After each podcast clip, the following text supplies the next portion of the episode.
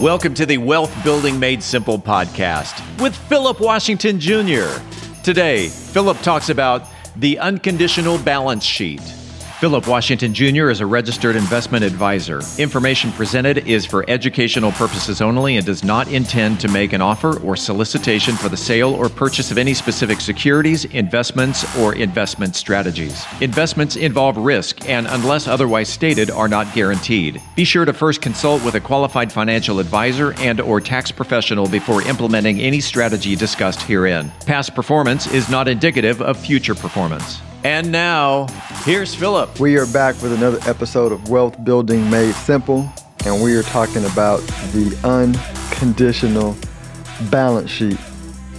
So, a condition, as I mentioned in my last podcast, is another word for limitation. And uh, people with the most conditions around ideas, like, are the most unhappy, right? I, like I said, I, in order for me to feel X, I have to feel X. If if you want to build out around what I, uh, build out around this conversation I'm talking about, go to my episode from last week. Um, but as I mentioned, also like love, peace, joy, uh, the relationships we want. Those are those are all like internal feelings that we must possess first. Because what happens is we lose creativity with conditions, right? Creativity is the like is the power of the creator flowing through us? And you cannot possess that if you have way too many conditions and you take your power from outside of yourself. And so here's how here's how it plays out like in money.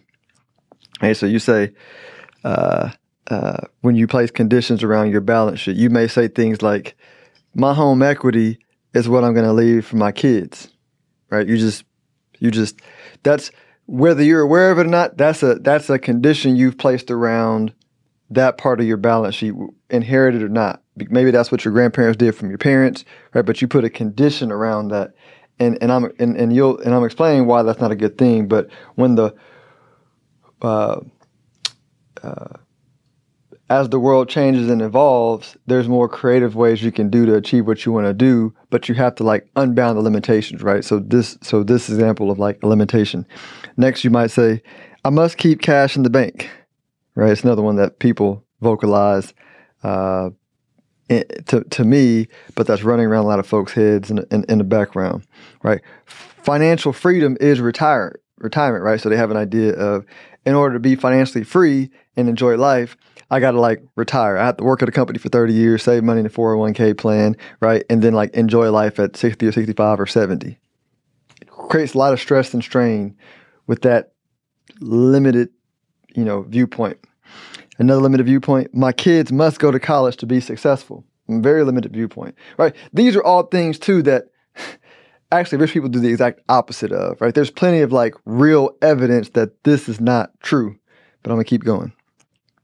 Uh, I have to run my business this very specific way because this expert said that I had to do it this way.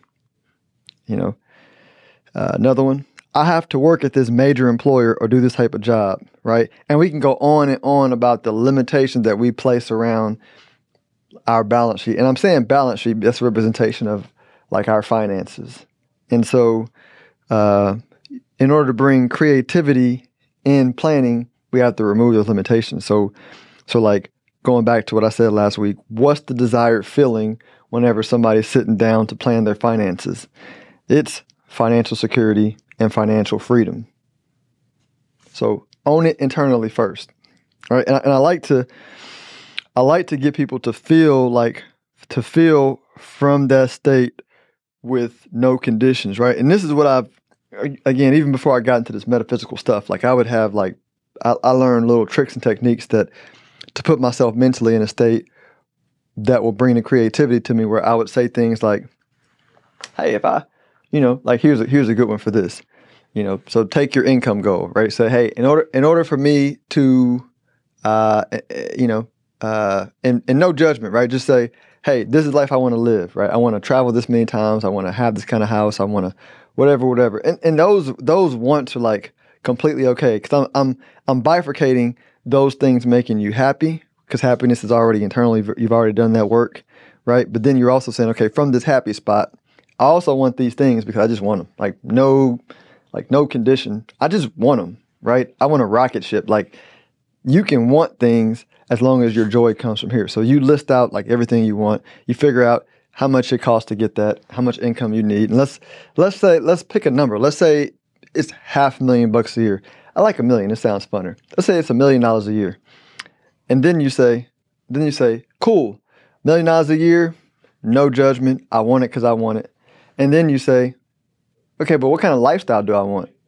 Like, like, do I want to like? You don't have to work eighty hours a week. Do I want to work eighty hours a week? No. How many hours do I want to week? Well, do I want to work a week? Well, go back to your goal. Like you said, you want to travel, you want to have freedom, you want to do these things. I don't know. Like I like picking the minimum amount of time that I have to work. Right. So like, my favorite book is Four Hour Work Week. That's why you know. So just what if I only had to work four hours a week and make a million dollars a year? Let's start from that premise. And it sounds freaking ridiculous to people that haven't taught themselves how to think outside the box. But that's what we're talking about, thinking outside the box. Then you go, okay, cool. All right, I want to make a million dollars a year and I want to work four hours a week. Okay, now I feel I can, I got a mental picture. I can feel security from that state and then you begin to attract ideas that you never like. You took your mind out of a box. You literally took your mind, not your brain, because your brain is not what thinks. Your mind is what thinks. Spiritual, not the body. Like if you like when, your life is going, when your spirit is going, like the brain can't do shit. Brain can't think when, like you know what I mean. Like the spirit is what thinks through you. So you take the mind out of the box, and then you begin to attract ideas, and you begin to say, "Oh, okay." Lots of lots of ideas, lots of opportunities flow through you. And I'm and I may come back to the idea of how to make a million dollars on four hours a week, or I may save for the next podcast. But let me give some some some alternative ideas to the to the limited ideas I gave in the beginning, right? Around like leaving inheritance. So instead of instead of limiting my home equity is for my is for my kids, you may say, you may and this is this is these are like real ideas that like work from math standpoint in, in, in many situations. You may say, Oh, you know what? Uh, I want to leave my kids life insurance paid for with a relatively small amount of the home equity that I've built up um, instead of leaving a home equity, right? That ends up a lot of times making sense because it's simple. If you leave a home and you got multiple kids, maybe one wants to live in a home, one wants to one wants the cash, right? But you got all kinds of like infighting that can happen, and and your limitation is like, you know, uh, like they have to they, they have to either live in the home and and or figure out how to devise the the you know the money from the home and that's just the that's not that's not simple. That's complex. Right? Life insurance is simple. You can say, "Hey, here's a million bucks. Pay this kid X, this kid X, this kid X." Super simple. They get cash. They can go buy a home or do whatever they want to do with the home, right?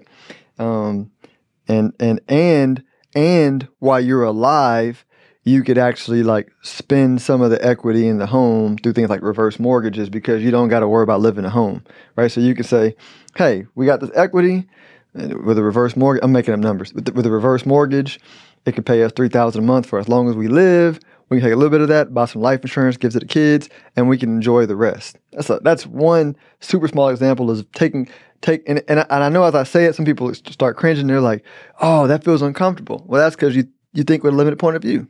Rich people don't think that way, right? They, they have no limits over their balance sheets, no conditions over their balance sheets. Here's another one. I have to keep my long term cash in the bank, right? If, if, if, I have money that I don't want uh, to um, risk at all, which is cool, I got to keep it in the bank. No, you don't. Not corporations keep their cash, a lot of their cash in life insurance a lot of rich people keep a lot of their cash in life insurance. It grows without taxes. As John and I talked on our, on our life insurance episodes, uh, you can access it without paying taxes. Um, it's creditor protected if you ever get sued, so it earns a better interest rate from a tax justice standpoint. And then, right, if you die before age 120, then your beneficiaries get more than just the cash in the policy. They get the death benefit, right? Tax free which is phenomenal. Because if you die with a hundred grand of cash in the bank, all your beneficiaries get is a hundred grand. If you die with a hundred grand in life insurance policy, depending on what age you are when you die, right? The the earlier you die, the more money they get, right? So it's it's leverage, um, and so that's another example, right? Another example might be with on the same note, like you can uh, you can also keep the cash inside of a conservative investment portfolio. You know, because we can build it to say, all right, with this mix of assets, how likely, you know, year to year is is this portfolio likely to lose money, right? And how much will it lose, right? And so you can do the math, and you can say, okay, cool, like I can, I can keep it liquid, but it actually earns more than a bank, right? Versus having the bank just make money off your money. Right? I can have it earn more, protect it more from inflation, but still have it accessible in a brokerage account uh, if, if I were to need it. Here's another one build a flexible income um, that provides income needed with less time um, needed to work. So, so this is going back to what I was saying in the beginning. Like the world now has all the tools for you to build a location independent, very significant income, right? You can make a million dollars a year being location independent and using the internet as leverage to magnify what you're doing, right? And so while I won't flesh out the whole four hour million dollar idea, just know that there's infinite opportunities to make money doing that. Like lots of opportunities to make money doing that. Like you would be shocked how many people I see that work way less than 40 hours a year and are making stupid tons of money, right? Um, uh, here's my here's my last point, and I'm I'm gonna wrap it up. Um, specifically for like the kids, right? I think this is I'm speaking to the parents for the kids. I have I have parents that I talk to, and they will. Uh, they will put conditions and limits around how their kid they how their kids should make money. They'll say things like, "All these kids want to be YouTubers and gamers, right? That's all they want to do," and they're judging it. And then I'll ask them, "All right, what are the 20 year olds that are making more money than you and that are happier than you and that work less? What are they doing? And they'll go, okay, I see what you mean. So, so we live in a brand, in a whole new world where you actually, like in the old world, only like ball players and, and, and, and actors got to like do what they love and make a lot of money. We're in a world where literally anybody can do what they love and make a phenomenal living, not working a lot. And so the people that are used to the old world are bashing, calling calling the new generation lazy and entitled and not hard workers and only only wanting luxury. I'm like, well, what's that's what you want. Like, except your world said I had to work 40 hour 40 years to do that and then be dead in 20.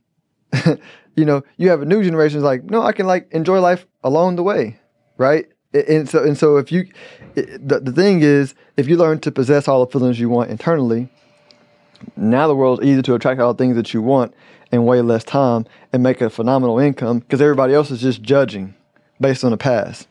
And they're going to not possess the internal feeling right and still have a life that they hate. So i mean it's up to you. Remove the conditions from your balance sheet and from your life and enjoy all the beauties and joy that comes from the feeling that you've put inside of yourself um, because you are like living life the right way. Until next week, enjoy your week. If you are interested in having a review of your portfolio or to see how far on track you are with your retirement goals, Philip offers complimentary consults through his company, Stonehill Wealth Management. For more information, log on to stonehillwealthmanagement.com forward slash talk. That's stonehillwealthmanagement.com forward slash talk. Philip Washington Jr. is a registered investment advisor. Information presented is for educational purposes only and does not intend to make an offer or solicitation for the sale or purchase of any specific securities, investments, or investment strategies. Investments involve risk and, unless otherwise stated, are not guaranteed. Be sure to first consult with a qualified financial advisor and or tax professional before implementing any strategy discussed herein. Past performance is not indicative of future performance.